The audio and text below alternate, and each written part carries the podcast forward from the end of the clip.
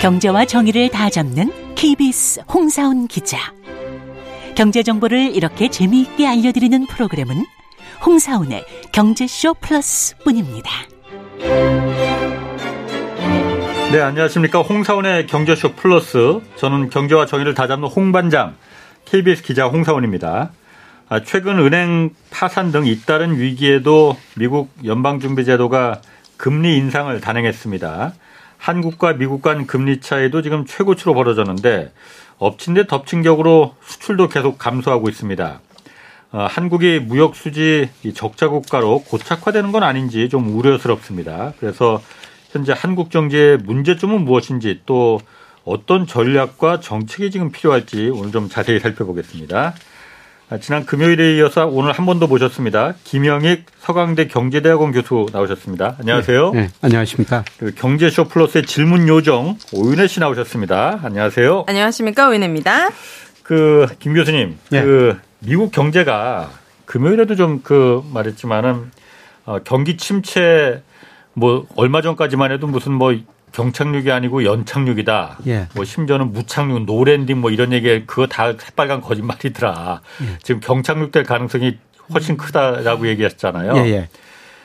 미국 그 언론에서 보니까는 그 rolling recession이라는 얘기도 나와요 지금 예. 순차적으로 지금 이렇게 경기 침체 예. 하나 하나씩 빠져들 것이다. 예. 지금 이 은행들 위기도 그 중에 하나의 고리가 되는 거 아니냐. 예.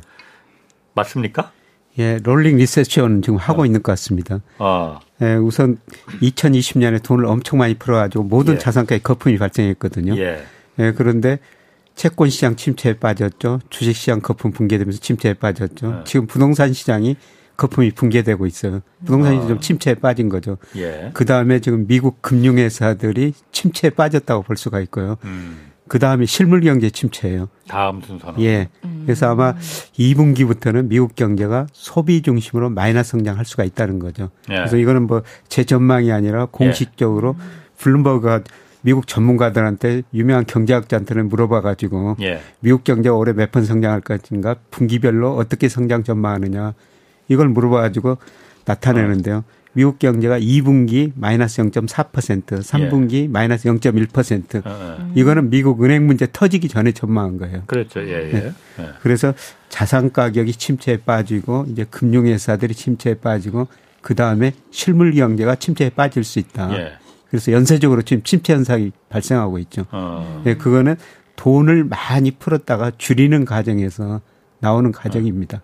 그럼 아까 말씀하신 대로 채권에서 먼저 거품이 붕괴되고 주식, 그 다음에 부동산, 예. 그 다음에 실물 이렇게 가는 게 예. 원래 항상 경기 침체가 올 때는 그 순서대로 이렇게 빠지기 시작하는 거예요? 예, 그 순서가 맞습니다. 아, 순서는? 예. 아. 그리고 저 자산가에서도 항상 그 채권 시장이 먼저 움직였고요. 예. 그 다음에 주식 시장, 그 다음에 부동산 시장. 예. 우리도 뭐 주시장이 먼저 음. 2021년 6월 달부터 떨어지기 시작했고요. 아. 1년 후인 우리 집값도 작년 6월에 고점을 그렇지. 치고 떨어지기 예, 예. 시작했거든요. 예. 예. 그래서 음. 보통 보면 채권 시장이 먼저 움직이고 그다음에 주식 시장, 예. 그다음에 네. 부동산 시장. 예. 왜 그렇게 움직이냐면요. 뭐 금리가 오르면은 예. 시차를 두고 우선 주가가 떨어지게 돼요. 금리가 오르면은 네, 금리가 시차를 오르면요. 두고 예. 그렇지. 그래서 금리가 오르면은 우리가 소비도 감소시키고 기업들 투자도 줄이게 되거든요.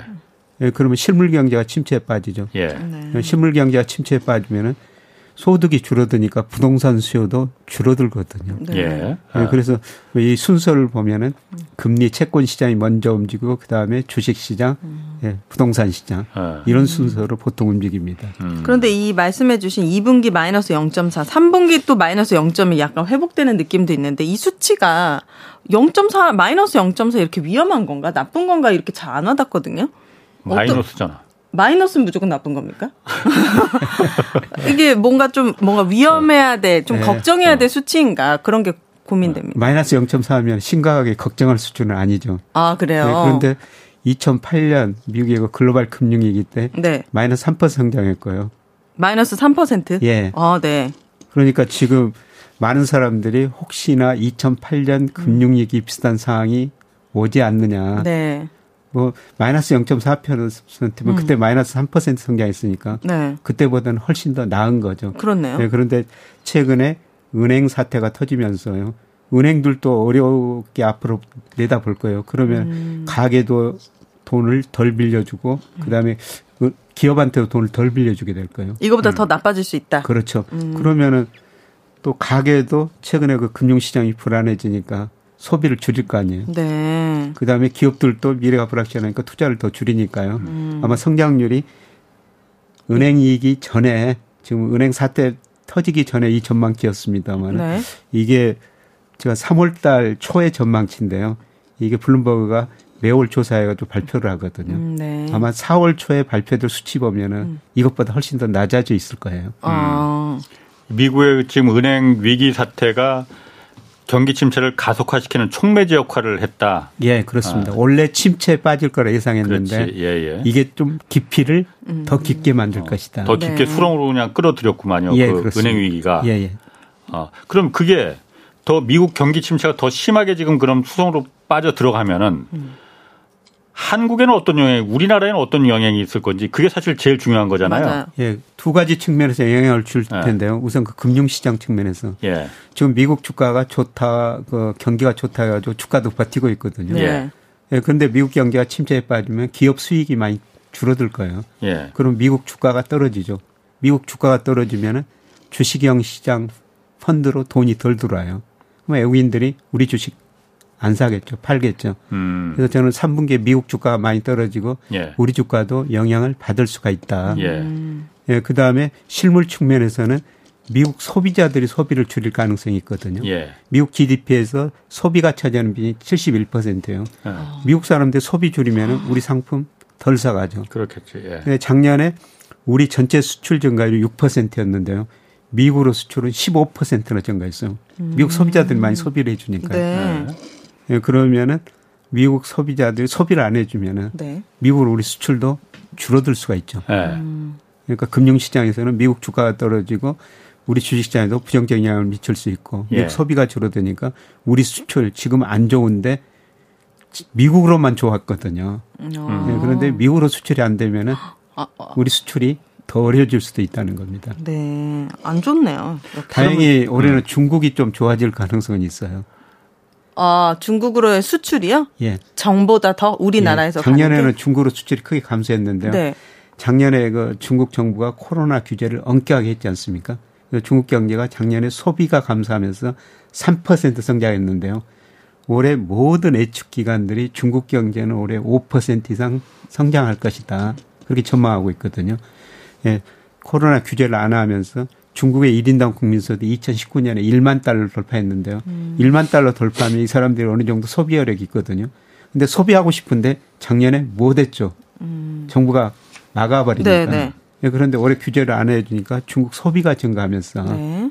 아마 올해는 중국으로는 수출을 좀 2분기, 3분기 가면서 증가할 가능성이 있습니다. 음. 그게 우리 그 정부도 금융 그 정부에서도 기대하고 있는 게 뭐 상저하고다가서 상반 올해 상반기에는 매우 힘들 거지만 하반기 가면은 좀 더 좋아질 수 있는 게 이제 반도체 가격이 하반기에는 오를 수 있다 예, 예. 가능성이 있다 그거 예. 기대하는 거고 또 예. 하나는 중국이 reopening해서 예. 중국이 이제 막 경기가 살아나면서 한국 물건들 많이 이제 예. 사줄 것이다. 라고 했는데 사실 중국 reopening 이미 꽤 됐잖아요. 예. 한지. 그런데 지금 중국 수출은 계속 줄어들 더 계속 더 점점 더 많이 줄어들고 있거든요. 예. 그래서 reopening에 그렇게 큰 기대를 하면 안 된다라는 분석들도 지금 많거든요. 예, 과거처럼 중국 사람들이 소비해도요. 우리나라 예. 상품 그렇게 많이 사가지는 않을 겁니다. 예. 왜냐하면 웬만한 상품은 이제 자기들이 생산해가지고 그러니까, 예. 자기들이 쓰는 네. 경우로 하거든요. 예, 대표적으로 화장품 같은 거죠. 예. 아, 예, 과거에는 중국 사람들 우리 화장품 정말 많이 썼거든요. 음. 예, 그런데 얼마 전에 큰 화장품 회사 임원들 강의해달라고 갔는데요. 그 회장께서 저한테 강의 사전에 좀 보자고 그래가지고 이런 이야기를 합니다. 당신이 생각한 것보다 또 어렵다는 이야기를 임원들한테 해달라. 음, 음. 상황이 심각하다고 예. 좀 생, 얘기를 해달라. 예. 네. 예, 그런데 이 화장품이라는 거는 옛날에 저 시골에 살때그 화장품 판매한 사람들이 집집마다 방문해가지고 화장품 팔았거든요. 네. 윤혜 씨는 아마 그런 거 모르실 거예요. 저는 모르죠. 저는 네. 옛날에 그 화장품 아주머니 이제 그 바구니 같은 바구니 거 들고, 어, 들고 방문 판매 네, 어, 마사지 해주면서 어. 막 네. 네, 하죠. 그런데 중국이 그런 것들이 유행하는데 지금요? 예. 아 그래요? 그런데 중국이 과거에는 우리나라 화장품을 썼는데 맞아요. 자기들도 괜찮은 거 생산한다는 겁니다. 네. 음. 그 방문 판매를 자기들 것 가지고 네, 하기 방문 판매하기 시작했다는 겁니다. 네. 그래서 그게 한 해인데요. 예, 그처럼 중국에서 이제 웬만한 상품을 생산하기 때문에 예, 음. 과거보다 중국 사람들이 소비를 정해도 중국 수출이 많이 안 늘어나고요. 네. 예, 그리고 사실 뭐 한류라고 그래가지고 중국 사람들이 우리나라 여행을 정말 많이 했지 않습니까? 예. 음. 네. 예, 그런데 우리나라도 중국 사람들 별로 좋아하지 않고 중국 사람들도 요새 그래요? 별로 네, 그렇거든요. 아, 지금 옛날하고 한국하고 중국의 사이가 네. 옛날 같지 않잖아요, 지금 사실. 예, 그렇죠. 아. 예, 그러다 보니까 중국 사람들도 여행 별로 안 올 거예요. 예. 음. 예. 그러다 보니까 예, 과거처럼 중국이 우리 경제에 미치는 영향은 축소되고 있고요. 이제 2018년에 우리 수출에서 중국 비중이 26%까지 갔었어요. 예. 근데 작년에 24%로 줄어들었고요. 올 1, 2월 보니까 1, 2월 통계 뭐 두 달 통계 가지고 올 한해 판단할 수 없는데 22%로 더 줄어들어 버렸거든요. 음. 네. 아니 그러면은 아까 중 그 김 교수님 말씀하시는 거는 음. 하반기 갈수록 좋아지는 게 중국이 아 소모, 다시 이제 소비. 살아나면서 음. 소비가 살아나고 한국 물건 그거 그렇게 기대할 수 없는 거 아니에요? 그, 그야말로 화장품 몇 개 팔아서 무슨 그게 물론 큰 도움은 되겠지만은 뭐 다른 것들도 지금 그 중국으로의 수출이 계속 그 감소하고 있는데 하반기 네. 가서 이게 좋아질 것이다. 어, 그 그렇게 크게 기대할 수 없는 거 아닌가요? 조금 좋아진다는 거죠. 조금? 아, 조금. 안 조금. 네. 지금 아, 저 네. 3월 수출이 네. 일평균 수출 금액이 네. 그 수출이라는 건 실제로 일하는 나라에 오늘마다 일하는 날짜가 다르기 때문에 네. 일하는 날이 중요한데 3월 20일까지 보니까 일평균 수출이 23%나 전년 동기 대비해서 감소했어요. 네. 이거는 정말 심각한 상황입니다. 네. 이렇게 수출이 감소한 거는 글로벌 금융위기나 우리 경제가 위기에 빠졌을 때 음. 20% 이상 감소했는데 그 정도라는 예. 겁니다. 음. 네, 그만큼 세계 경제가 안 좋다는 거고 다른 측면에서는 이렇게 많이 감소했으니까 이거보다는 감소폭은 아. 앞으로 줄어들 수 있다. 예. 예. 이거보다 나아진다. 그 예. 정도. 예, 그렇습니다. 네. 우리나라 그럼 성, 성장률은 어떻게 됩니까? 예상 성장률은 2분기, 3분기? 우리나라가 작년 4분기에 전분기 대비 0.3% 마이너스 성장을 했고요. 네. 마이너스 성장을 했어. 예, 네. 작년에 4분기 마이너스 성장했습니다. 네. 아마 1분기에도 마이너스 성장할 거예요. 음. 예, 경제가 성장하려면 우리 가게가 소비를 해야 되고 기업이 투자를 해야 되고 수출이 잘 돼야 되거든요. 예. 우리 가게 지금 가게 뭐 하나 잘 되는 건 없는 것 같은데 그죠? 가게, 예. 수출, 소비 다 안 좋은데. 어제도 한국은행 그 금융안정 보고서는 게 냈습니다만은 우리 가게가 한 달에 100만 원을 벌면요. 40만 원을 원리금 상환하는 데 써야 돼요. 음, 금융에서 원금 갖고 이자 갚은 데 써야 되죠. 네. 소비할 돈이 그렇게 많지 않죠. 음. 예, 그다음에 주가 떨어졌죠. 최근에 집값 급락하고 있다고 그러죠. 우리 부가 줄어들고 있는 거예요. 네. 네. 그러면 소비할 여력이 별로 없죠. 없죠. 예. 그리고 금리가 많이 올랐고요. 음. 뭐 경제가 나빠진다니까 소비 심리도 위축되죠. 예, 위축되죠. 음. 0.3%보다 더 낮아집니까? 아마 1분기에는 더 낮아질 수가 있어요. 네. 그러면 두 분기 연속 마이너스 성장을 하게 되면은 확실하게 경기 침체가 들어가는 거잖아요. 예, 예. 어, 어, 그 지난주 금요 지난 금요일에도 이제 그 미국은 경착륙에 들어갈 것이 확 경착륙에 들어갈 것이다. 뭐 확실까지는 아니지만은 예. 그렇게 예상을 분석을 하셨는데 한국 경제는 한국 경기는 그러면은 한국 경기도 그럼 경착륙으로 들어가는 거예요. 그러면? 그렇죠. 실제 미국보다 심합니까 아니면 덜합니까 좀? 미국보다는 좀 덜해요. 덜해? 예. 왜 그렇죠? 예. 미국은 그 실제 GDP가 잠재 GDP 올해 0.4% 성장한다면요. 예. 예, 2.5% 입투로 떨어지는데 예, 그런데 지금 한국은행이 올해 정부가 1.6% 성장 예상하고 있거든요. 그러니까 3, 4분기, 4분기 가가지고는 좀 경제가 회복된다는 거죠. 예. 근데 저는 그게 낙관적인 전망이라고 생각하는데 저는 올해 뭐 1.2% 그것보다 더 낮아질 수가 있다고 생각하는데요. 근데 1.6% 성장한다면은 예. 미국이 0.4하고 우리 1.6이니까 예. 예. 연간은 좀 낮다는 것입니다. 어. 근데 과연 우리가 1.6% 성장할 것인가? 예. 그거는 어렵다는 겁니다. 음. 그러면은 예. 미국 그럼 우리의 그야말로 전망이기 때문에 예. 굉장히 좀 보수적으로 그런 좀 낙관적으로 잡는 경향이 좀 있을 거 아니에요. 예, 예. 그러면 실제로 그러니까 1.6%를 우리가 성장을 할 수 있겠느냐. 지금 1분기에도 또 마이너스 역성장이 나오면은 예, 예. 하반기 굉장히 좋아져야만이 그 플러스 1.6을 달성할 수 있는 거잖아요. 예, 예, 그렇죠. 사실 1.6이라는 수치 자체도 굉장히 낮은 건데. 낮은 거죠. 예. 어, 그럼 미국보다도 그럼 그래도 미국이 그 경기 침체가 이렇게 일어나는 것보다는 한국은 그래도 좀 상황이 나을 것이다. 한국은. 예, 지금 현재 전망은 그렇죠. 음. 뭐 다른 애국계 기관도 올해는 뭐 우리 성장률 미국보다는 좀 높을 것이다. 네. 이렇게 전망하고 있습니다. 그러니까 우리나라랑 그러면 미국 정도만 그러고 중국이나 다른 뭐 베트남 이런 데는 좀 괜찮습니까? 베트남 같은 데는 뉴스에 많이 6%, 나오더라고요. 7% 성장 예. 할 수 있다. 그저 인구 구조가 굉장히 젊거든요. 그러니까 평균 그러니까, 연령이 30대더라고요. 예. 예 제가 저 네. 뭐 대학 들어가지고 지금 경제 공부를 한 40년 이상 공부하고 있는데요. 네. 예, 저는 경제 모든 비밀은 인구 규제에 있다. 아. 예, 제가 58년 KT인데요. 저처럼 나이 들면은 줄이고 살 수밖에 없어요. 그죠. 근데 윤혜 같이 윤혜 씨 같이 네. 젊은 분들은 네. 계속 투자도 하고 소비도 하죠. 네. 근데 제가 인도도 가봤고 베트남도 가봤습니다만은 사람들이 굉장히 젊어요. 인도도요? 예, 인도도 오. 그렇습니다. 앞으로 미래는 그쪽 시장. 예.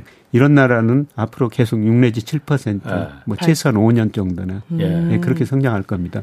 근데 최근에 우리 수출 보면요. 네. 베트남에서 우리 무역 수지 흑자가 중국보다 훨씬 더 많아졌어요. 베트남으로 수출을 많이 한다는 겁니까? 베트남으로 오. 우리 기업들이 많이 가가지고 있어가지고 우리 중간재 수입해가지고 그렇습니다만은 네.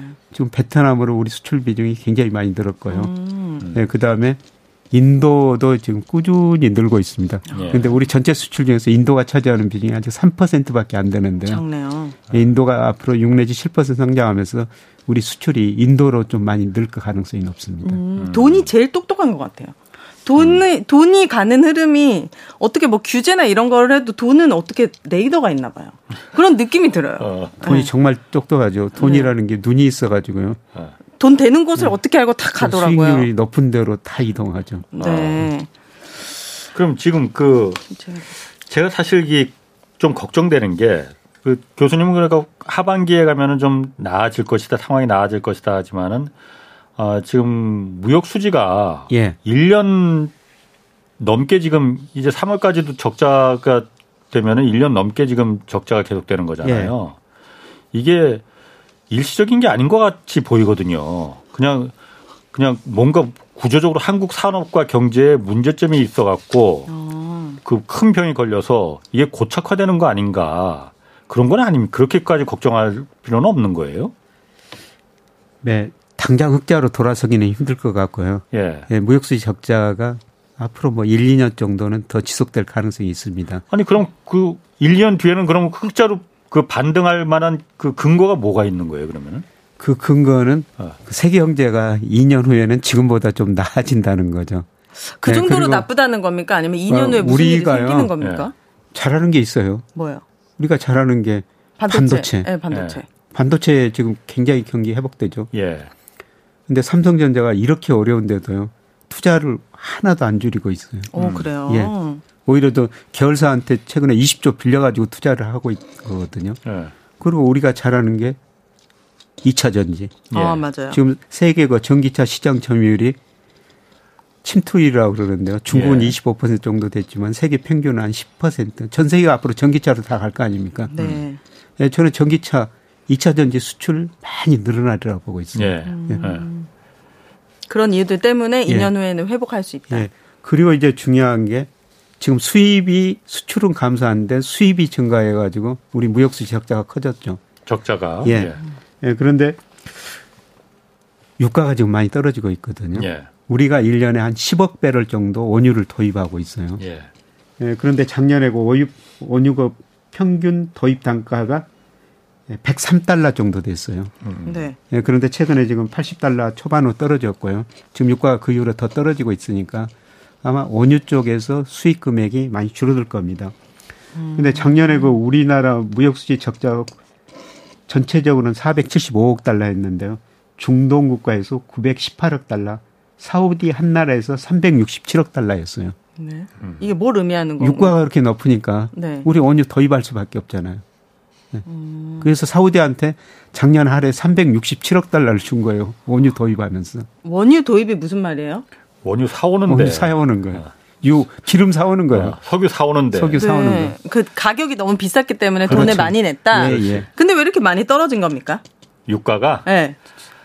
그러게 전쟁도 아직 안 끝났는데 세계 경제가 그만큼 나빠지고 있다. 뭐가 나빠진다? 세계 경제가 세계 경제가 나빠지니까 원유 수요가 줄어들 것이다. 아. 네. 그런데 그 부분은 사실 이렇게 보는 분들 그도 있어요. 그러니까 작년에 그 원 유가가 이렇게 막 120달러 막 올라가고 그럴 때 그 네. 이유가 있었잖아요. 네. 러시아하고 우크라이나하고 한판 붙었으니 네. 그 러시아가 산유국이고 또 그러다 보니까는 국제 에너지 공급망이 무너지니까는 예. 유가가 오를 수밖에 없다. 예. 전쟁 아직 끝난 거 아니잖아요. 예. 그런데 지금 80달러 아래, 아래로까지 지금 내려갔단 말이에요. 예. 이거는 그럼 변한 게 뭐가 있느냐? 음. 전쟁도 계속되고 있고 예. 그렇다고 무슨 뭐 그 오히려 공장들은 더 많이 돌아가고 있는데 중국도 예. 지금 리오프닝해서 공장도 지금 활발하게 돌아가고 있는데 그럼 유가 석유가 더 많이 필요할 텐데 음. 오히려 유가는 왜 떨어지느냐? 그런 부분에 대해서는 공급망 공급선에 이런 문제가 있는 게 아니고 예. 어쨌든 선물 시장이라는 게 작동하잖아요. 예. 에너지도 유가도 그러니까 선물 시장으로다가 국제 투기 자본들이 그 석유를 갖다 미리 사고 투기자본들이 있는 거잖아요. 예이 예. 투기자본들의 누군가는 큰 돈을 벌, 벌었을 것 같다는 예. 거예요. 예. 이 투기자본들의 장난 아니겠느냐. 음. 이게 더 큰 유가가 지금 이렇게 떨어지고 올라간 거예요. 그때 올라가 작년에 올라간 거에 더 큰 이유는 전쟁보다도 이 친구들의 장난이 더 큰 문제 아니었겠느냐. 예. 이렇게 해석하는 분들도 많이 있거든요. 뭐 그런 해석도 충분히 가능하다고 보고 있습니다. 아. 이게 가능하다고요? 예, 예, 돈이라는 게 늙어 썰림 현상이라는 게 부분적으로 있거든요. 이게 전체 유가 가격을 움직일 수 있을 만큼 그렇게 거대한 돈이 있다는 겁니까? 그렇죠. 누군가는 거기서 엄청난 돈을 아마 벌었을 가능성이 예. 있어요. 예. 아. 근데 어. 저 같은 경우도요. 네. 작년 유가가 120달러 배럴당 갔을 때 저는 원유 inverse를 샀어요. 근데 120달러 갔던 유가가 최근에 WTI가 70달러 밑으로 떨어졌지 아, 아. 않습니까? 네. 제가 저 원유 inverse를 산 거는 정말 간단합니다. inverse라는 거는 그러니까 낮은 떨어질 때, 떨어질 때 유가가 떨어지면 은 돈을 버는 상품이거든요. 아. 근데 제가 원유 inverse를 산 거는요. 우리 경제를 세계 경제 풍향계다 탄광 속의 카나리아다. 네. 일부 경제학자들 그런 이야기를 예, 하거든요. 예, 예. 그 카나리안 새가 그 유해가스를 잘 만든대요. 그래서 옛날 강부들이 탄광 일을 할 때 카나리안 새를 그렇지. 데리고 들어갔다는 겁니다. 어, 네. 카나리아가 비틀거리며 죽으면 유해가스가 새고 있구나. 그래서 일을 중단했다는 겁니다. 네. 예. 예, 그런데 우리 코스피가요. 국제 유가에도 선행하고 예. 세계 경제를 미리서 반영해 준다는 음. 구리 가격에도 선행해요. 구리. 네. 아. 근데 작년 우리 주가 많이 떨어졌지 않습니까? 우리 주가가 떨어진다는 것은 우리 GDP의 45%를 차지하고 있는 수출이 줄어들 거라는 거죠. 예. 실제로 수출 예. 줄어들고 음. 우리 수출이 줄어든다는 건 세계 경제가 나빠진다는 겁니다. 예. 세계 경제가 나빠지면 유가가 떨어질 수밖에 없죠. 음. 그래서 저는 원유 인버스를 산 거예요. 돈 많이 버셨겠네요. 그러게. 오, 혼자만 재미 보시고 지금 자랑을 배 아파 죽겠네 지금. 근데 지금 선물 얘기하고 있는데, 네. 뭐송 기자님 말씀 선물 그런 이야기도 뭐 저 같은 네. 어. 이런 수요 공급에 따라 가지고 어. 유가도 움직일 수가 있다는 겁니다. 아, 유가뿐만이 아니고 곡물도 사실 곡물도 그렇죠. 러시아 전쟁 나면서 그렇게 무슨 뭐 인도네시아 팜유도 부족하다고 해서 뭐 그 과자도 못 튀긴다고 뭐 라면도 못 라면 값도 오르고 막 그랬잖아요. 예. 모든 게 다 부족했었잖아. 밀가루도 부족하다고 해서 전쟁 지금 계속되고 있는데도 그 곡물 가격은 전쟁 나기 전보다 더 떨어졌어요. 예, 맞습니다. 뭐 알 수가 없네요. 예측 투기적인 자금이 부분적으로 어. 영향을 줬다고 보고 있는데, 근데 저도 최근에 정말 고민하는 게 우리나라 무역수지 적자가 언제까지 가고 언제까지 흑자로 돌아설 네. 것인가. 구조적으로 나빠지고 있는 게 사실입니다. 어떤 면에서요? 우리나라 무역 수지를 보면요. 네. 그동안 중국에서 벌고 미국에서 돈 벌어가지고 이 돈을 중독에다 원유 도입하는 데 음. 샀죠. 음. 예. 제일 중요한 거는 일본에서 소재를 도입하는 데 쓰고 있어요. 예. 예를 들어서 2001년에 중국이 WTO에 가입한 이후로요. 우리나라 누적 무역 수지 흑자 중 91%가 통관 기준으로 중국에서 온 겁니다. 아, 네, 91%. 네, 그런데 우리 저 2001년부터 작년까지 보니까요. 일본한테는 5,300억 달러 적자예요. 매년 네. 200억 달러 이상 일본하고는 교역에서 적자를 내고 있습니다. 네. 네. 이게 핵심 소재는 아직도 일본에서 수입해야 예. 온다는 겁니다. 음. 이게 한국 경제 문제죠. 예. 음. 네, 그런데 지금 중국 경제가 성장률이 둔화되면서 앞으로 우리가 중국으로는 수출 별로 못하죠. 예. 일본에서는 계속 수입해야 되죠. 예. 중동에서 원유 수입해야 되죠. 예. 이렇게 보면은 무역 수지가 어. 나아질 가능성이 없네요. 예. 음. 어. 근데 단지 이제 수입이 감소하면서 예. 적자 폭은 개선될 수는 있습니다. 그거는 뭐 사실 뭐 그 개선책이라고 말할 수도 없는 거고 그렇죠. 그게 그야말로 천수답 경제라는 거잖아요. 그러니까 예. 운에 따르는 거. 예. 그건 정말 전략이나 정책이 될 수가 없고 그러면 우리가 그런 그 구조적인 문제점에 지금 들어섰다면은 예. 기업이 해야 될 일도 있을 수 있고 정부가 해야 될 일도 있을 수 있을 거예요. 예. 어떤 전략이나 정책이 그럼 필요한 겁니까? 기업들이 굉장히 똑똑한데요. 예. 기업들이 지금 아세안 시장으로 많이 진출하고 있고 인도로 진출하고 있거든요. 예. 근데 아세안 수출 비중이 2000년에 우리 수출 중에서 한 10% 차지하고 있는데 작년에 18%까지 꾸준히 늘어나고 있고요. 그다음에 인도 쪽으로도 아직 3%밖에 안 되지만 서서히 늘어나고 있어요. 예. 그래서 아마 우리 수출 시장 할로를 아세안이나 인도에서 찾아야 될 것 같고요. 기업들이 진짜로 그렇게 움직이고 있고 예. 우리나라에서도 그 정부 정책으로 남방 정책이라는 걸 이야기가 나왔다가 요새는 그게 네, 뭐예요? 별로 그러니까 전임 정부에서 남방 정책에서 아세안 국가에게 계속 좀 그 공을 들였다가 지금은 좀 약간 좀 시, 어, 시큰둥해졌어요. 네, 시큰둥해졌어요. 어. 어. 그러니까 아세안 그러니까 뭐 베트남 같은데 인도네시아 같은 말레이시아 뭐 싱가포르 네. 인도, 어, 베트남 태국 네. 뭐 이런 네. 이런 나라들이 앞으로 계속 성장할 거라는 거죠. 네. 그쪽으로 우리가 수출을 많이 해야 된다는 예. 겁니다. 네. 그리고 인도는 아세안에 들어가지 않지만 인도 쪽도 계속 수출을 늘려야 된다는 겁니다. 네. 이런 게뭐 남방 정책이라고 지난 정부에서 음. 이야기했는데 신남방 예. 정책. 네. 그런데 요새는 뭐 별로 이야기가 안 나옵니다. 왜 그런 거죠? 네. 뭐가 바뀐 게 있나요? 크게 바뀐 거는 없는 것 같은데. 아, 정책하는 바뀐 건가? 아, 뭐가 아니 뭐 때문에 약간 정책의 방향이 달라진 겁니까?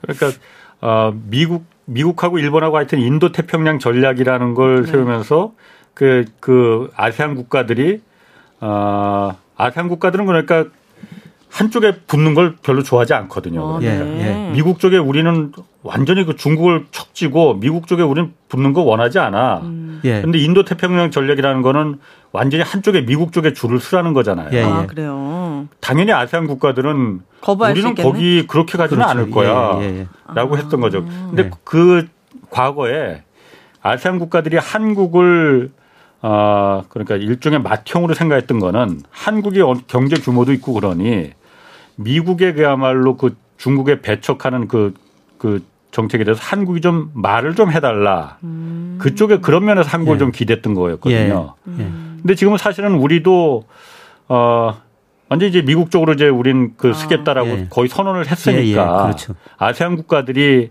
한국에 대해서 맏형으로 계속 느끼겠느냐. 음. 그런 부분은 좀 회의적인 거죠. 집 나간 형이라고 느끼려나. 아, 그럼, 어. 근데 돈은 아까 똑똑하다 하셨잖아요. 기업들은 예. 계속 여기 아세안으로 진출하고 예, 하고 싶어 할거 예. 아니에요. 예, 예. 네네네. 예, 제가 저 몇 년 전에 호치민 시 강의 한 번 갔더니요. 호치민 시에 우리 기업들이 2천 개 이상 진출해 있더라고요. 네. 그렇게 많은 기업들이 간 거는 네. 돈이 보이기 때문이죠. 그렇네요. 네.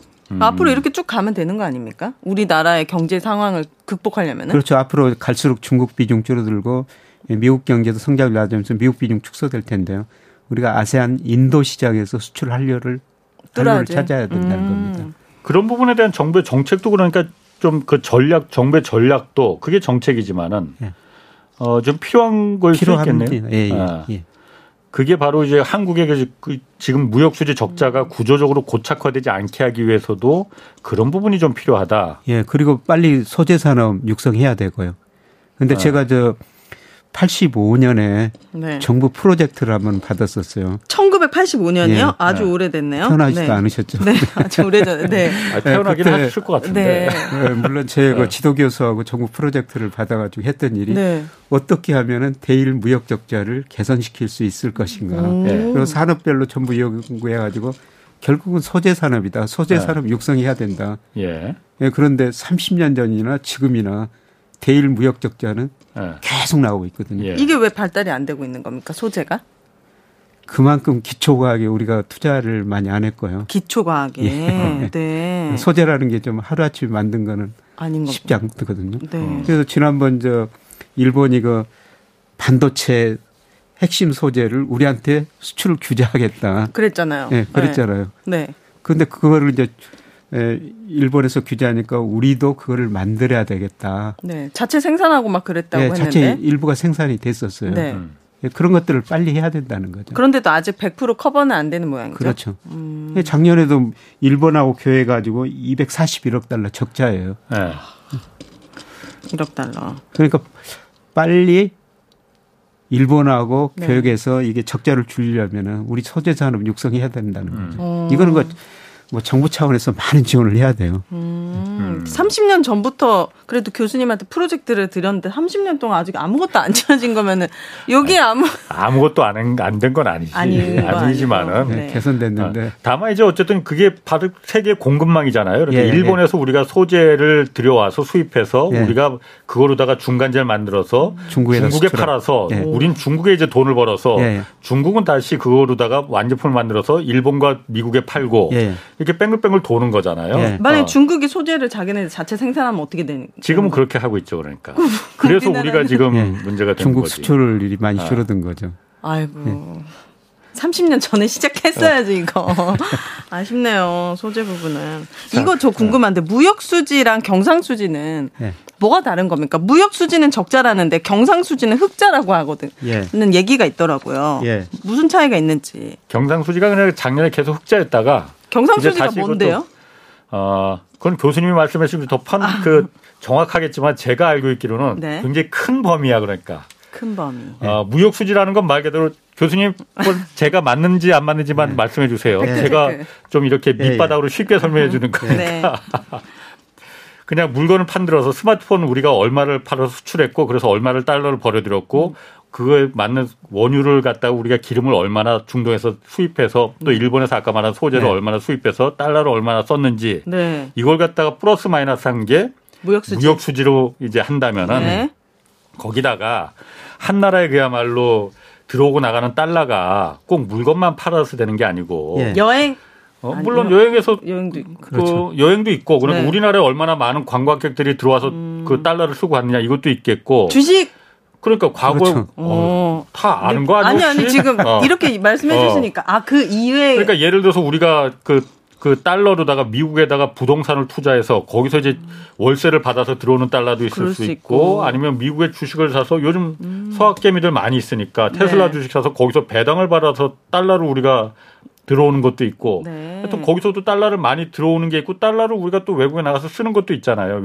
여행 가서 쓰는 것도 있고 또 해외에 나가서 일을 해서 음. 일을 해서 그 사람들이 아 달러 그 버는 뭐거 임금으로다가 벌어들이는 것도 있잖아. 그걸 유튜버, 다 통틀어서 유튜버 달러 벌잖아요. 어, 그렇지 네. 유튜버 유튜버 네. 어. 달러 벌고 있잖아요. 그러니까 네. 네. 그래서 전체적으로 봤을 때 나라 전체로 봤을 때 들어가고 나가는 그 달러? 수입 지출 네. 달러가 얼마나 그 근데 그거는 받느냐. 흑자예요. 그게 경상수지라 이거지. 오, 오, 너무 설명 너무 좋아요. 예. 어. 쏙쏙 괜찮았어요? 예, 어. 전부 설명했습니다. 근데 그걸 구체적으로 네, 제가 예, 설명을 하면요. 네. 경상수지라는 건 상품 수지, 아까 수출입차고요. 네. 예, 그 다음에 서비스 수지라고 있어요. 서비스 수지가 뭐 대표적으로 우리가 해외 여행을 가고 외국인들이 우리 여행을 오고 네. 그 차이가 뭐 서비스 수지 같은 거고요.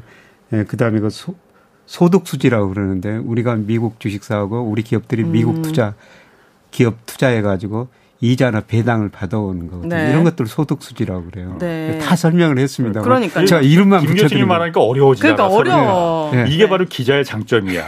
맞아요. 어. 네. 그래서 어려운 걸 쉽게 설명해 주는 거. 근데 경상수지는 흑자네요. 네, 작년에 경상수지가 298억 달러 흑자였었어요. 근데 그 재작년에 2021년에는 852억 달러 흑자였거든요. 아. 852억 달러에서 298억 달러. 줄어들었네. 흑자폭이 확 줄었죠. 확 그게 줄어든 거는 상품 수지가 많이 줄어들었다는 겁니다. 무역 수지. 무역 수지가. 음. 예, 예. 수출이 그만큼 줄어들고 예. 있으니까. 그럼에도 불구하고 우리가 경상수지가 흑자가 난 거는요. 우리 기업들이 미국 기업 많이 투자했죠. 그 다음에 우리 그 국민연금 같은데 미국 주식 사고 채권 사니까 이자하고 배당금이 들어오는 거예요. 음. 근데 작년에 이걸 이자하고 배당금 들어오는 것 보니까요. 238억 달러나 들었거든요. 거의 대부분을 차지하네요. 예. 그러니까 우리가 뭐냐면은 열심히 일해 가지고 그동안 수출해 가지고 돈을 벌었어요. 음. 예, 그 돈 가지고 해외 기업 사고 주식 사고 채권 사죠. 네. 예, 그돈 계속 이제 배당이 들어오는 거예요. 음. 그래서 과거에는 우리가 땀 흘려 일해 가지고 돈을 벌었는데 그 일한 돈 가지고 해외 주식 사고 채권 사니까 음. 배당 주식이 계속 금융으로 우리가 돈을 버는 겁니다. 음, 네. 그래서 금융의 역할이 굉장히 그 중요해지고 중요하다. 있는 거죠. 그래서 경상수지가 흑자가 되면은 그게 진짜 선진국이 되는 거다. 어, 뭐 진짜요? 누구는 그렇게도 말하잖아요. 아, 선진국 대부분이 경상수지가 적자입니다. 아, 선진국들은? 네, 경상수지. 잘못된 정보도 자신있게 말씀하시네, 기자님. 네, 경상수지가 흑자인 나라는요. 요거는 속기록에서 삭제해 주는 걸로. 네, 미국은 예, GDP 대비 경상수지 적자가 3% 정도 돼요. 여긴 왜 선진국은 또 경상수지 적자입니까? 미국 사람들은 소비를 너무 많이 하니까요. 아. 소비를 너무 많이 하니까 네. 저축이 투자보다 더 적어요. 음. 아, 네. 근데 일본은 흑자고요. 우리나라 흑자고 독일 흑자고 나머지 대부분의 선진국들은 특히 영국이 적자가 굉장히 큽니다. 아, 소비를 많이 한다. 예. 투자나 저축보다는. 예. 그 브렉시트 몇년 네. 전에 일어났을 때 우리나라 신문들 보면 뭐 전 세계 큰 이게 빠진다 그랬는데 영국의 문제는 뭐냐면은 영국의 경상수지 적자가 GDP 대4 내지 5%였어요. 예. 영국이 그거를 어떻게 견뎠냐면은요. 외국인들이 영국 기업 사줬죠. 음. 예, 그다음에 외국인들이 영국 주식 채권 사줘가지고 예. 경상수지 적자를 그 돈 가지고 메꾼 거예요. 네. 직접 투자나 증권 투자로. 근데 영국이 브렉시트 한다고 그러니까 외국인들이 영국 기업 안 사죠. 네. 예를 들어서 우리나라 LG전자 같은 회사도 유럽 총괄 법인이 런던에 있었는데 그거를 다른 데로 음. 옮긴다는 겁니다. 그 어떻게 됐어요, 영국은? 그래서? 잘 살고 있는 것 같은데 아직까지? 영국 잘 못 살아요. 아 그래요? 음. 요즘 어렵습니까? 브렉시트 네. 이후로 예. 경제 상황이? 예. 아 그리고 외국인들이 저 영국 채권 주식 덜 사고 있어요. 음. 그러니까 영국으로 돈이 덜 들어가니까 그걸 메꾸려면은 영국 소비 투자가 줄어들어야 돼요. 음. 수입을 덜 해야 되죠. 네. 네. 그럼 그런 나라들은 음. 뭐 먹고 삽니까? 그야말로 영국 예를 들어서 영국을 지금 예를 들었는데 어, 물건을 뭐 만들어서 어디 무역 수지가 거기도 뭐 흑자가 날 것 같지는 않고 경상 수지도 그러면은 적자고. 적자고. 뭐로 먹고 사는 거예요? 금융으로 먹고 살죠. 미국이나 영국이 공통적으로 금융으로 먹고 사는 겁니다. 아 그래요? 네. 그 금융은 그럼 흑자예요 그러면은? 계속 돈이 들어가거든요. 아니 미국이야 기축 통화 국가니까 따를 찍어서 그거로다가 네. 그 커버할 수 있다지만은 영국이야 그런 파운드화가 그 정도의 그 기축통화는 아니잖아요. 기축통화는 아니었는데요. 예. 그래도 세계적인 금융회사들이 영국과 아직도 많이 있거든요. 런던에가 예. 많이 있으니까 영국으로 지금 세계적인 자금이 아직까지는 많이 들어갔어요. 음. 예, 그런데 앞으로 영국으로 돈이 덜 들어갈 겁니다. 뭐 영국으로 돈이 덜 들어가면은 영국이 경상수지 적자가 줄어들어야 돼요. 음. 경상수지 적자가 줄어들려면 영국 기업들이 투자를 덜 하든지 영국 국민들이 소비를 덜하면 수입을 줄여야 되죠. 음. 그래서 영국 경제는 성장률이 계속 낮아질 수밖에 없는 거예요. 아, 그건 전체적으로 봤을 때 안 좋은 거 아닙니까? 안 좋은 거죠. 그죠. 예. 약간 침체 느낌. 예. 음. 그래서 영국의 성장률이 낮아질 수밖에 없고요. 근데 요새 저 미중 패권 정인정의 본질도 2001년 중국이 WTO에 가입, 미국 권유로 가입했거든요. 예. 근데 2001년부터 작년까지 보니까 미국의 대중 무역 적자가 6조 1천억 달러예요. 적자가요? 예. 아. 그렇겠지 당연히. 예, 네. 예. 그러면 미국은 그 돈을 중국서 아. 찾아오려고 그러는데요. 어떻게 예. 찾아오지? 미국이 상품 생산해가지고 중국에 팔아가지고 돈 벌을 수는 없어요. 그렇죠. 네. 미국이 잘하는 건 금융이거든요. 네. 네. 그래서 계속 중국 금융시장 개방해라, 금리 자유해라, 외환시장 음. 자유해라. 아. 그렇게 되면 이제 중국에서 돈 벌 기회가 오니까요. 거기다 금융회사 차려가지고. 네. 그래서 네. JP 모간 같은 데가 뭐 골드만삭스 때 같은 경우 중국 진출을 계속 늘리고 있고 특히 JP 모가는 작년에 100% 증권 자회사를 만들었어요. 그러니까 미국 자본 그러니까 미국 원래 자본들이 중국 그 자본화 합작이 아닌 음. 원래는 항상 중국에 들어갈 때는 모든 회사가 중국하고 합자로 반반씩 합자해서 들어가잖아요. 네. 어. 근데 중국이 금융산업은 다 개방해 버렸습니다. 오 그래요? 은행, 증권, 보험 예상보다 좀 더 빨리 개방해 버렸어요. 그게 중국한테도 좋은 겁니까? 예, 중국도 장기적으로는 금융 광국을 추구하고 있습니다. 그게 시간은 굉장히 많이 걸릴 거지만. 시진핑이 똑똑한 사람이네요. 그래야만이 위안화가 좀 더 그 많은 사람들이 아. 쓸수 있게끔 위안화 네. 상품도 개발이 될 수가 네. 있는 거고. 네. 그래야만이 그런 거 맞죠? 예, 맞습니다. 어. 그게 목적인 거지 그러니까. 예. 왜냐면 미국... 달러에 워낙 중국이 마상 마음의 상처를 많이 받았잖아요. 네. 어? 암만 물건 팔아서 열심히 막 밤새도록 만들어서 핸드폰 만들고 옷과 음. 신발 만들어서 팔면 뭐해? 그야말로 그 달러에 그 달러에 쉽게 쉽게 돈 벌어서 그 부가가치가 다 미국으로 다그 음. 중국의 부가가치가 미국으로 전이가 되는 거 이 보고 보면서 얼마나 배가 그 마음이 상하겠어요. 네. 어쨌든 그럼 중국도 미국 없이는 막 이게 대성장을 할 수 없다는 거를 서로가 견제하면서 이제 예 그렇죠. 사실 미국하고 거군요. 중국하고는 그동안 서로 좋았죠. 음. 예, 중국이 이거 재임금을 바탕으로 상품 생산해가지고 예, 이 작년까지 6조 천억 달러 네. 중국은 미국에서 돈을 벌었으니까 네. 예, 그 돈 가지고 미국 국채를 사준 거예요 일부를. 음. 근데 미국 소비자 입장에서 보면 중국이 저임금을 바탕으로 월마트에서 상품 아주 싸게 사주 공급해 주니까 좋았고 예, 그 다음에 중국이 국채 사주니까 미국 금리가 낮아졌거든요. 음. 금리가 낮으니까 집값 주가 올라가지고 좋았네, 서로 좋았었죠. 서로, 서로 좋았네. 근데 중국이 지금 너무 빨리 커지다 보니까요. 아. 미국이 아니 같이 잘 지내면 괜히 지금 고래 싸움에 우리 등만 터지고 근데 재밌는 거잖아요. 거는요. 네. 미국이 이거 Buy American 외치고 있지 않습니까? Buy American요? 네, 미국서 생산해 가지고 미국서 쓰자는 겁니다. 근데 작년에 그 미국의 음. 대중 무역 수적자가 3,800억 달러로요. 그 이전에 3,100억 달러보다 더 늘어나 버렸어요. 적자가 커졌네요. 예. 그러니까 미국에서 아무리 지금 생산하려고 해도 중국보다 상품 싸게 생산할 수는 없다는 없죠, 거죠. 없죠. 그렇죠. 네. 그래서 중국이 대중 뭐 무역 전쟁 하면서 관세 올리고 그랬는데도요. 대중 무역 적자는 오히려 늘어나고 있어요. 음. 제조업이라는 게 시간이 굉장히 오래 걸리거든요. 그렇죠. 네. 그러니까 지금 김 교수님 말씀하신 게 세계화가 그렇게 해서 태어난 거잖아요. 그러니까 네. 그 w, 중국이 WTO 가입하면서 네. 미국이 월마트에서 옛날하고 예전에 상상도 할 수 없는 가격에 싼 물건을 살 수, 미국 국민들이 살 수 있었던 예, 게 예. 중국이라는 세계 공장에서 싸게 물건을 예, 만들어 주니까 예. 서로 그 대신 또 중국은 그거로 돈을 벌었고 달러를 예, 벌었고 그래서 예. 중국도 부가 늘어났고, 부가 늘어났고, 서로 좋고 좋았는데 음. 지금 와서 사이가 틀어진 거는 중국이 깨달은 거잖아요. 야 이게 보니까 우리가 좀 우리도 좀 잘 살긴 됐는데 너무 많은 그 미국은 달러라는 그 패권으로 땅 짓고 헤엄을 치고 있구나. 예. 우리 중국의 그 피땀 흘린 그 부가가치가 다 미국으로 너무 쉽게 음. 넘어가네. 예. 네. 그러니 우리도 옷이나 뭐 신발이나 이런 것만 만들고 있지 말고 네. 예. 미국처럼 고부가가치에 음. 하이테크 이거에 우리도 그렇죠. 만들어서 예. 미국의 100이라는 부가가치를 옛날에 다 전해줬으면은 음. 한 20만 전해주고 80은 우리가 중국이 갖자. 네. 이 선을 넘어버린 거잖아요. 예, 그렇습니다. 음. 미국은 야 그럼 안 돼. 그냥 예.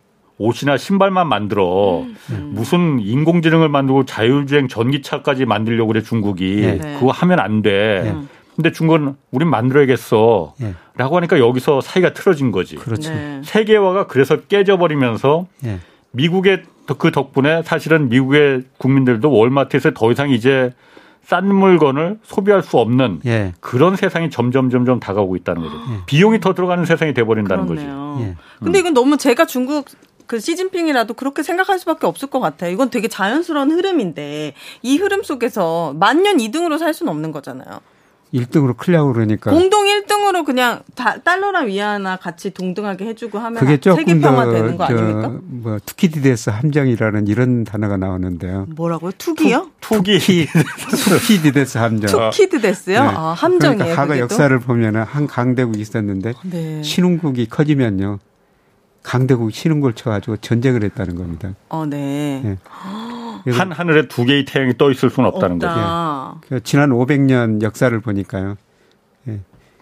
16번 그런 사례가 있는데 네. 12번 전쟁을 했다는 겁니다. 네. 신흥국이 커지니까 강대국 신흥국을 쳐가지고 전쟁했다는 거죠. 음, 그러니까 네. 앞으로도 그래서 지금 이 둘이 전쟁을 한다. 전쟁이 그렇죠. 시작됐다. 어. 그게 이제 투키디데스의 함정이라는 게 지금 들어서는 미국과 중국에서 음. 둘이 미국과 중국이 G2가 있을 수는 없다. 예. 아, 분명히 둘 중에 하나가 꼬꾸라져야만이 된다라고 둘 다 생각을 하고 있는 거죠. 언제 꼬꾸라지는 거예요? 언제 결판 나는 거예요? 이제 시작인 거 아니에요, 지금? 그렇지. 그죠? 그래서 지금 무역 전쟁하고 있고 지금 아. 기술 전쟁하고 있고 뭐 좀 있으면 금융 전쟁 할 거고요. 네. 네. 뭐 최악의 시나리오가 무력 전쟁이죠. 네. 여기까지 가서는 안 되지만요. 그렇죠. 당연히 안 되죠. 거기까지 갈 가능성도 있을 것 같아요, 내가 보니까.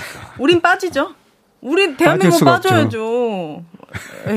자, 지금 어쩌다 보니까 투키디 데스까지 아, 갔는데 아, 투키디 데스. 그 다시 본론으로 돌아와서 네. 그 주가는 그러니까 지금 그 미국이나 한국이나 아, 미국 기준금리 올리고 미국 경, 그 금융사들 뭐 은행들 지금 뭐 위기라고 하는데도 어 나쁘지 않거든요. 예. 오르고 있잖아요. 예. 이거는 어떻게 해석을 해야 되는 거예요? 금리 올리는데 왜 그 주가가 올라가지? 예. 미국이 이번에 정말 적극적으로 대응하고 있지 않습니까? 네. 2008년 금융 위기를 겪었기 때문에요. 네. 뭐 예금 보장 한도가 25만 달러인데 전액 보장하겠다. 네, 맞아요. 예, 그리고 연준이 돈을 줄여야 되는데 또 돈을 뭐 갑자기 풀어버리고. 예. 이렇게 되니까 야, 금융 시스템 위기까지는 안 가겠구나. 음. 예, 사실 이번에 그 미국이 2008년처럼 대형 금융회사까지는 이기기는 안 갈 거예요. 음. 오히려 어려운 회사는 어렵지만 큰 금융회사는 더 잘 될 거예요. 예. 제가 이런 이야기를 해서 될지 모르겠습니다만 제가 며칠 전에 대전 일이 있어서 갔거든요. 네. 근데 택시를 탔는데 네. 예, 택시 이거 기사분이 아. 로또가 당첨됐대요. 어머 어머 어머 몇 등이요? 1등. 진짜? 진짜요? 예, 그래가지고 18억을 네. 받았는데 세금 뭐 30%가 안 된대요. 그래서 12억 정도를 두 저축은행에 맡겼대요. 오, 네. 네. 그런데 미국에서 그런 얘기가 터지니까 그 저축은행도 위험할 수 있잖아요. 네. 돈을 못 받을까 그날 저녁에 잠이 안 오더라는 거예요. 음. 그래서 바로 다음 날 가가지고 빼, 그 저축은에서 빼가지고 금리는 낮지만은 우리나라 1금융가. 국채은행, 아. 예, 정부가 그 지주인 은행이 있거든요. 예. 네. 그 은행은 망하지 않을 것이다. 아. 그 은행에다 맡겼다는 거죠. 네. 그러니까 이런 식으로. 근데 교수님인지 알고 그 분이 말씀하신 거예요? 아니요. 그냥 그냥, 그냥 택시 손님인데. 네. 아 그래요. 신 그런 이야기를 하시더라고요. 아 네. 어. 네. 그래서 미국도 마찬가지, 우리도 그럴 거예요. 큰 음. 은행은 괜찮을 거예요. 하지만 작은 것들이 우리도 문제가 될 수는 있죠. 네. 네. 근데 그런 큰 금융 시스템 위기까지는 안 갈 것이다. 그래서 주가가 뭐 유지하고 있는데요. 네. 근데 저는 뭐 하반기 가서는 미국 경제가 아까 네. 홍 기자님이 rolling recession이라는 단어를 썼습니다만은 그 가능성이 실물 경제로 이전될 가능성이 있어요. 네. 그러면 음. 기업 이익이 많이 줄어들죠. 예. 그래서 저는 뭐 하반기 들어가면서 주가가 한번 미국 주가 중심으로 상당한 충격을 한번 받을 수 있다. 네, 그렇게 보고 있습니다. 그래요? 선반영은 언제쯤 됩니까? 그러면은 그 충격 받기 전에 어. 선반영 될 거 아닙니까? 4분기에 되겠습니까? 아니 이거 3분기에 당장 당장 예, 주시장이 음. 한번 그 충격을 받을 수 있다고 보고 있습니다. 네. 한국 시장도 그럼 미국 시장이 그러면 한국 시장도 마찬가지로 따라가는 방향은 건가요, 같은데요. 네. 네. 그런데 우리 주가는 저평가됐어요. 예를 들어 명목 GDP로 평가해 보면은 우리 주가는 한 20% 정도 저평가됐는데 미국 주가는 한 10% 정도 가대평가돼 있거든요. 아직도요. 그래서 오. 예를 들어서 미국 주가가 뭐 기준금리 미국이 올렸을 때뭐 음. 조금 많이 떨어졌는데 우리 주가는 오히려 또 올랐거든요. 네. 오늘은 좀 떨어졌지만은 뭐 2차 전지 중심으로 많이 오르던데 최근에. 예, 2차 전지가 많이 올랐죠. 네. 근데 미국 주가 뭐 3분기 와서 떨어지면 우리 주가도 떨어질 텐데요. 상대적 우리 주가는 저평가돼 있으니까 상대적 덜 떨어질 거예요. 음. 그러니까 워낙 쌌으니까. 네, 워낙 많이 싸졌으니까. 아, 아. 네. 그래서 이제 한국 경제의 어떤 산업이나 이거에 그 펀더멘틀에 이걸 보 이것 때문에가 아니고 음. 그냥 워낙 싸니까는 어 그래서 오르는 거다. 올해 세계 주, 주요 주가 지수에서 제일 많이 오른 주가 지수가 뭔지 아세요? 제일 많이 코스닥이에요. 코스닥? 아, 세계 주가 지수 중에서요? 올해 들어서요. 뭐 지난 금요일까지 22%는 올랐어요. 전 세계에서 제일 많이 올랐다고요? 예. 코스닥이요? 예. 대단하네 대한민국. 22%면 대단한 거거든요. 대단한 거 아닙니까? 근데 문제는 뭐냐면은 작년에 러시아 주가 다음으로 코스닥 지수가 제일 많이 떨어진 거죠. 아, 워낙 많이 떨어졌었으니까. 저평가됐다는 겁니다. 아. 그래서 올해 상대적으로 많이 오르고 우리 코스피도 마찬가지예요. 올해 세계 평균보다 훨씬 더 많이 오르고 있거든요. 네. 네. 그만큼 작년에 많이 떨어져도 저평가됐다는 겁니다. 음. 그래서 저는 올해는 미국 주식 하지 마시고 우리 주식, 주식 하십시오. 3분기쯤에 네, 들어가면 되겠네. 22%나 올랐다니까요. 그러게요. 제, 내 것만 안 오르냐. 22%가 올랐는데. 제주도 좋으셔. 여러분 아, 같이 웃는 거 아니죠? 2차 전지 좀 사시지 그랬어요. 아, 2차 전지네. 그러니까 2차 전지 여러분. 그러면은 주식을 투자하는 사람의 입장으로서는 한 3분기쯤에 그 미국이 충격받고 침체 올 때 그때 싹 들어가면 되는 거 아닙니까? 매수의 기회? 예, 저는 뭐 싸게 살 기회라고 보는데요. 음. 예. 네. 좀 채권보다는 주식이죠? 예, 저는 지금은 채권 투자 많이 하라고 권유하고 있고요. 예, 주식은 변동성이 심하니까. 네. 예, 채권 가지고 있으면 장기적으로 금리 떨어지니까 시차익 누릴 수가 있고요. 금리 떨어집니까? 계속? 예, 저는 계속 떨어지리라고 보고 있어요. 아, 그래요? 그러니까 시장에서는 지금 금리가 계속 떨어질 것이라고 파, 그 예상하고 있는 거고 네. 미국 연방준비제도는 파월 의장이 지난 금요일에도 말했지만은 올해 안에 금리 인하 절대 없을 거야. 그러니까 김치국들 마시지 마. 이렇게 했지만은 시장은 음. 떨어질 거라고 지금 예상을 하고 있다고 김 교수님은 지금 아, 보고 계시거든요. 네. 아, 그럼 부동산 시장도 확 떨어지진 않겠네요. 이렇게 금리가 같이 떨어져 버리면은. 그래서 금리가 떨어지니까 집값이 다시 올라갈 그러니까요. 것이다. 이런 거 전망도 많이 나오고 있는데요. 근데 어. 제가 집값을 결정하는 요소 보니까 초기에는 금리가 많이 영향을 주는데 맞아요. 음. 경기가 시간이 그렇지. 갈수록 더 많은 영향을 주거든요. 소득. 예, 소득. 돈이 있어야지 집을 사지. 돈이 있어요. 근데 지금 경기가 나빠지고 있습니다. 네. 네. 그러니까 지난 그저 부동산도 저희가 그때 경제쇼에서 다뤘는데 흔히 지금 생각하는 게 금리 이제 곧 떨어진다고 하니까 집값이 떨어진 게 금리가 네. 올라가서 이렇게 떨어졌으니 예. 금리가 다시 떨어지면은 집값 음. 다시 올라갈 거다 이렇게 예, 예. 판단 아니라는 거 아니에요? 예, 그러니까 그렇습니다. 경기 침체가 더 무서운 경기 침체가 지금 다가오고 있는데 그럼 예. 사람들이 지갑에 돈이 없는데 그렇죠. 네. 무슨 돈, 돈이 세지 일단 지갑을 금리고 자시고 간에 일단 돈이 세지 집, 집을 사는 거 아니겠느냐. 네, 네. 그럼 있는 사람들은 엄청 사겠죠. 돈 있는 없는 사람들은 못 사고. 그 걱정까지 하지 마시고 지금 아니 그러니까 아니 그러니까 어, 있는 사람들 엄청 사가지고 투기꾼들은 돈 벌고 또 진짜 필요한 사람들 못 사는 음. 상황이 될 수도 있다. 더 떨어져야 될 것 같습니다. 맞아요. 네. 오른 만큼은 떨어져야 되는 거 아닙니까? 죄송합니다. 아, 뭐 죄송할 것까지 없고. 네. 자 그럼 그 김 교수님 마지막으로 간단하게 자산 배분 그러니까 아까 말씀하신 대로 주식보다는 지금 채권이 더 가능성이 있다. 예. 그 부분에 대해서 좀 신경을 써달라. 예. 예, 그리고 아까 윤혜 씨가 말씀하셨습니다만은 저는 3분기에 우리나라 주식이 지금 많이 싸졌거든요. 여전히요? 22%나 올랐는데도? 예, 예. 네. 그래도 알겠습니다. 싸요. 오늘 거기까지 하시겠습니다.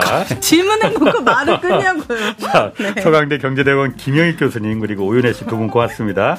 홍사원의 경제쇼 플러스 마치겠습니다. 고맙습니다. 감사합니다. 고맙습니다.